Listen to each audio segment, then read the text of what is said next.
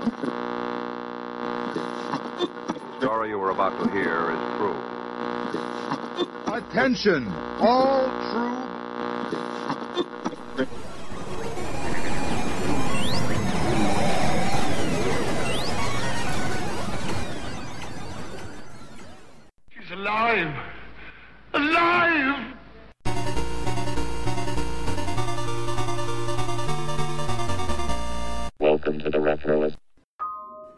Three Amigos was a big hit in my town. It was one of those films that was very quotable, and a lot of my friends loved to quote it. Today and the past are not very different. People pick up lines and phrases and they use them. Maybe they just use them in digital communication now as opposed to quoting things to one another like people used to do for movies and TV shows a lot more often. One big thing that hasn't changed is kids will do things that will get themselves in trouble. And a group of people in my school, I wasn't cool enough to be a part of this, although I really wanted to, would do the Three Amigos salute. And if you've never seen the Three Amigos, there's this silly little salute thing where they put their arms on their chest and then on their hips, and then they do this turn your head to the side, coughing pelvic thrust thing. It's sort of the thing that they do in doctors' offices when they're doing a hernia check. It's pretty funny. It was especially funny if you're a young kid. A lot of kids didn't really read anything into it, they just thought it was funny, and they also started doing it all around the school I was in. And it got serious enough that they had to make an announcement that people couldn't do the Three Amigos salute anymore. It wasn't done in the gymnasium or anything like that. Instead, each teacher had to tell everybody that yes, Three Amigos might be hilarious, but from now on, people couldn't do the Three Amigos salute anymore, which just meant that everybody did it even more, and a lot of people got in trouble. It was only the march of time that would eventually kill it off. And when it finally got around to me feeling comfortable doing it with my group of friends, we probably did this for maybe a year and a half after the movie came out. We found it so funny. And it is funny, because The Three Amigos is a funny movie. So on today's show, I'd like to tell you a little bit about The Three Amigos. We'll talk about the people in front of and behind the camera. We'll talk a little bit about its production, its reception, and we'll throw in a few surprises here and there. We have an info packed episode ahead of us, so without further ado, let's start the show.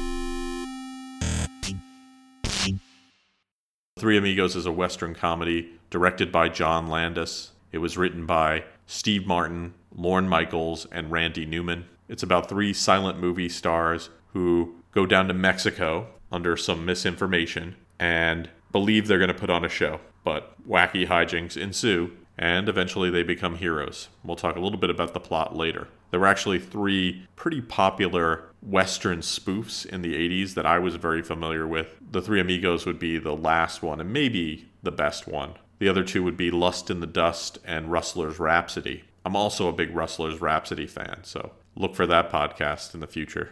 As I said, the film was written by Steve Martin, Lorne Michaels, and Randy Newman. Michaels is also a producer, a job he's very familiar with. You might have heard of him because he's the big muckety muck behind Saturday Night Live and a lot of the properties that have gone along with that. Steve Martin, who we'll talk a little bit about later, multi talented actor, writer, just all around funny guy. Randy Newman, he's the oddball, and this is the only film he's credited with being a writer on. He's a musician, composer, wrote some great stuff like Short People. You might know him from the Toy Story soundtrack. He would also write a few songs for this particular movie.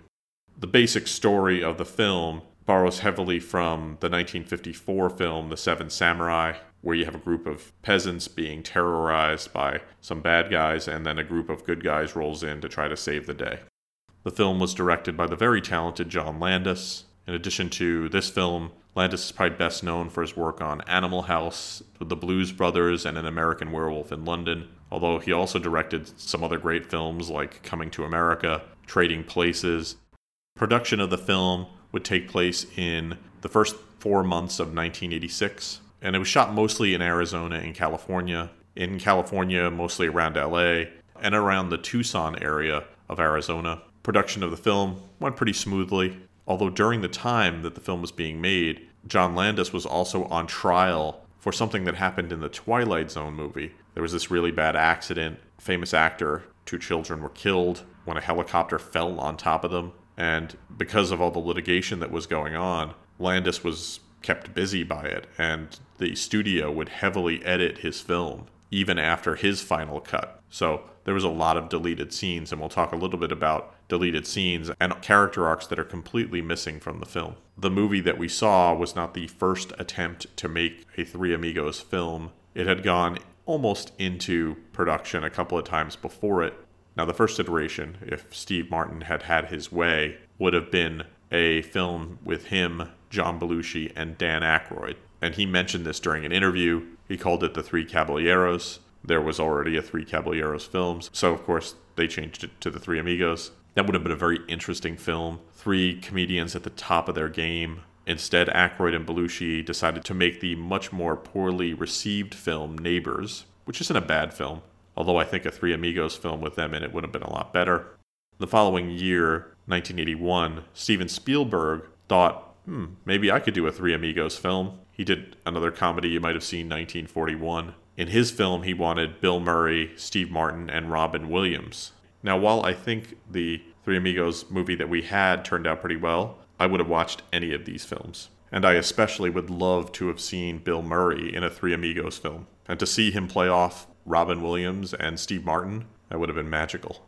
So before we go into the cast, I'd like to tell you a little bit about the plot of the film. The film is about three actors who play the three amigos, and they get confused by a group of peasants down in Mexico with real heroes. And they are sent a telegram promising them big cash if they come down to Santa Poco. It just so happens that their egos got the best of them and they are getting booted out of their contract at the studio they work at. And they decide to take the villagers of Santa Poco up on this, thinking they're going to be doing a show with the infamous El Guapo, who is the villain who has been taking advantage of the village. They go down there, they meet Carmen, who sent them the telegram. They go to the village, and of course, they're just goofy, but eventually decide they really need to try to be heroes because if they're not, what really are they? There's some side plots about El Guapo getting old and feeling old, and there's these Germans who are coming down to deliver guns. If you haven't seen the film, it's just a whole lot of wonderful silliness. Who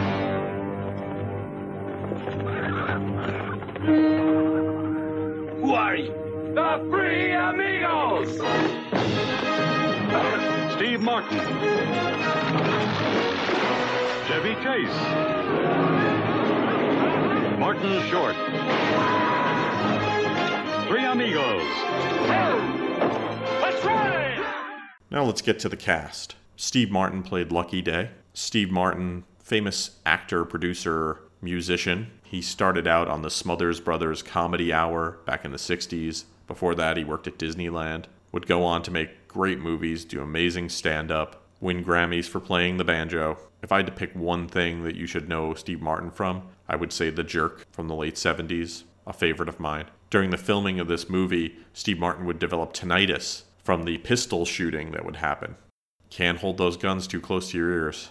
Chevy Chase played Dusty Bottoms. Cornelius Crane Chevy Chase, born in 1943. His breakthrough was doing the news on the first season of Saturday Night Live. Then he would go on to do some films, some of which I've covered, some of which I haven't. Films like Caddyshack, Seems Like Old Times, Spies Like Us, Foul Play. According to an interview on Movies.com, one of John Landis's favorite parts of filming was when he was dealing with Chevy Chase. And I'll read some of the interview here. Probably the funniest moment for me when shooting was when I had the three amigos on horseback in the desert and I was shooting while they were wearing those ridiculous outfits. And after having been shooting for three weeks, Chevy objected to a line of dialogue and he said, I don't think I should say this. And remember, Chevy plays a character named Dusty Bottoms. So I said, Well, why not? He said, because my character would have to be a moron to say this. All I could think was, what movie has Chevy been making? So I said, okay, I'll give it to Marty because it's a laugh. Then Chevy said, I'll say it. It's one of my favorite moments with an actor. The person who almost got that laugh was Martin Short, who played Ned Niederlander. Martin Short was born in 1950, Canadian American actor, got his big breakthrough on SCTV and then would work on Saturday Night Live. Some of his better movies Inner Space, The Three Amigos, oh yeah, Captain Ron. Very talented actor. If Martin Short had turned down the role of Ned, according to John Landis, he would have had Rick Moranis play the role. I could see that. Alfonso Arau played El Guapo. I can watch Three Amigos now and laugh at a lot of the lines, but as I got older, the person I get the most joy out of watching is Alfonso Arau in this role. He is so great. His lines, his delivery, the odd gravitas he brings to the role. A very talented actor with a huge filmography. I'm pretty sure I fawned over him before in another film I love to watch him in, Romancing the Stone, where he played Juan. A fun fact he was in a movie called Tres Amigos in 1970, which was kind of the precursor to Three Men and a Baby. So this is the original one about three guys and a baby. Most recently, he was in the Pixar film doing a voice in Coco. Patrice Martinez played Carmen, born in 1963, American actress, probably best known for her role in The Three Amigos. She was also in the 90s television version of Zorro. Tony Plana played Jefe. Jose Antonio Plana, born in 1952, character actor. You have seen him in lots of things and you probably don't even know it. TV shows he's appeared on The West Wing, Cagney and Lacey, CSI, Star Trek Deep Space Nine, Hill Street Blues. He's also in a ton of films. When they were making this film, Oliver Stone was also making Platoon, and he wanted Tony to appear in that. He had appeared in other Stone films, and when he heard that they were making Platoon, which was going to be shot in the Philippines, he thought that's going to be a tough shoot. Now, in The Three Amigos, he was in Tucson, staying in a five star hotel. He made his choice, and Oliver Stone did not talk to him for years afterwards. Finally, Joe Mantegna played studio head Harry Flugelman. Mantegna, born in 1947, is an actor, producer, director. If you're watching TV, he started appearing on Criminal Minds on CBS back in 2007. He also does the voice of Fat Tony on The Simpsons, where he is quite emphatic about getting the pretzel money. Rounding out the film, you had Phil Hartman and Jon Lovitz playing two of Flugelman's assistants. You had three character actors playing the Germans Norbert Weisser, Brian Thompson, and the very recognizable Kai Wulff. Randy Newman, who helped write this film, also did the voice of the singing bush with his voice digitally altered. Two actors who were supposed to be in the film but were cut completely were Fran Drescher and Sam Kinison. Drescher would have appeared in the beginning of the film playing a movie star. You could see some of her scenes in the extended cut release that they put out on Blu ray. It's interesting, doesn't really add too much to the film. More interesting was the Sam Kinison stuff that is completely cut and supposedly completely lost. He would play a cannibal mountain man, and according to many sources who got to see it, it was pretty hilarious. And even though that anniversary cut restored 20 minutes of deleted scenes, there wasn't a single Sam Kinison scene put back in.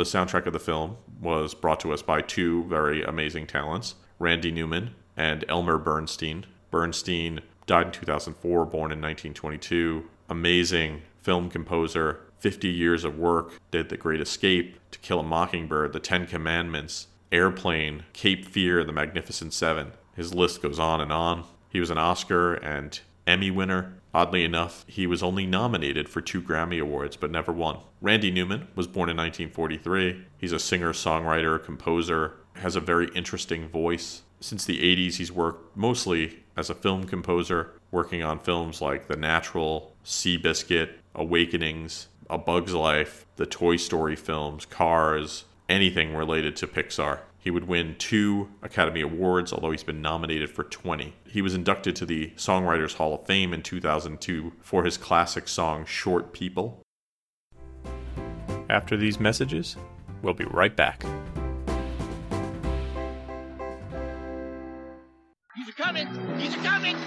Gonna be a gunfight. There's a brand new bubblegum in town named a Hubba Bubba. It's soft, juicy, and delicious. Best of all, Hubba Bubba lets you blow great, big, fat bubbles that won't stick to your face. Big bubbles, no troubles.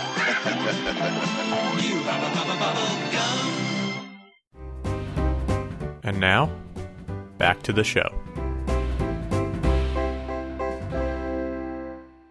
The film was released on December 12, 1986, and surprisingly, reviews were mixed. Roger Ebert wasn't a fan. Everybody liked the cast, thought it was likable, but they thought it underdelivered. And the film, which had a budget of 25 million, would go on to make 39.2 million dollars domestically. It would be in the top 25 for the films of 1986, coming in at number 24. The number 1 film of that year was Top Gun. December is an interesting time to release a film, and there were some interesting films that came out at the same time. The week it came out, it was the number 2 film after The Golden Child. In order after that, you had Star Trek IV, The Voyage Home, Heartbreak Ridge, An American Tale, Crocodile Dundee, Crimes of the Heart, a re release of Song of the South, The Color of Money, and Peggy Sue Got Married. I'm trying to think of which films I saw during this time. I want to say I saw Peggy Sue Got Married. I don't think I saw that reissue of Song of the South. I saw Crocodile Dundee, definitely. I saw An American Tale, The Golden Child, Heartbreak Ridge, and Star Trek IV. This was a good week for me, a good week for movies. Now, while there was never any merchandise released for the Three Amigos, Steve Martin did a hilarious appearance on David Letterman where he talks about fake products coming out related to the Three Amigos, and each one is more ridiculous than the last. Here's a little clip of it. I say we just do the items that seem appropriate and that people would really want. For example, And you have some here. yes, we have the Three Amigos rubber cement. Now that does seem appropriate. Yeah. It's a nice thing. Uh, Here's but that was uh, one of your first items. Yes, this is uh looking at Three Amigos uh rubber repair patch kit. Uh-huh. Well, am I holding this? Oh, Yeah, okay. right there. yeah. A companion piece to the rubber cement. Right. We have uh Who wouldn't want a Three Amigos turkey baster? There was a novelization of The Three Amigos, which was released in January of 1987. It was written by Lenore Fleischer. Fleischer's written a bunch of film novelizations, and those novelizations were to encourage kids to read mostly, which is why a lot of people know about these novelizations. They usually sat in your classroom if you had a bookshelf. I don't know how the teachers got them, but we had a bunch of them in ours, and I would pick at them all the time. The Three Amigos paperback is not cheap, so if you see a copy at a used bookstore, make sure you pick it up. It's a fun read. The 80s produced a lot of great comedies, and the actors that are in The Three Amigos arguably created better comedies outside of The Three Amigos. But bringing them together, you get a very strange comedy. There's not a lot of Western comedies to begin with, and The Three Amigos is fun screwball comedy that at the same time pokes fun at the film industry and plays around with the expectations of a film story that's been told dozens of times, turning villains into sort of very likable characters who have great senses of humor and yet are still murderous and terrible, and making the heroes kind of bumble into success. It's a great formula, one that I could watch over and over again, and I encourage you to do the same. So, this week, if you're looking for something fun to watch, maybe reacquaint yourself with the Three Amigos, or if you've never seen it before, you're in for a real treat.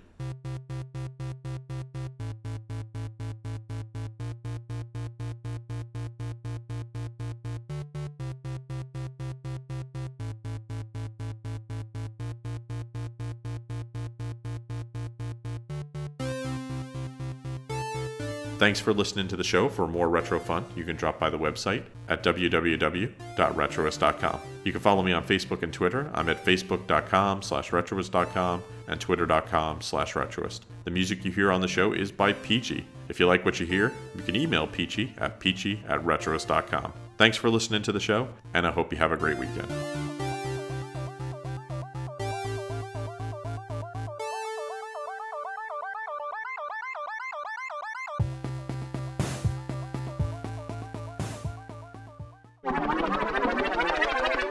Would you say I have a plethora of podcasts? Do you even know what a plethora is? This has been a Retroist production.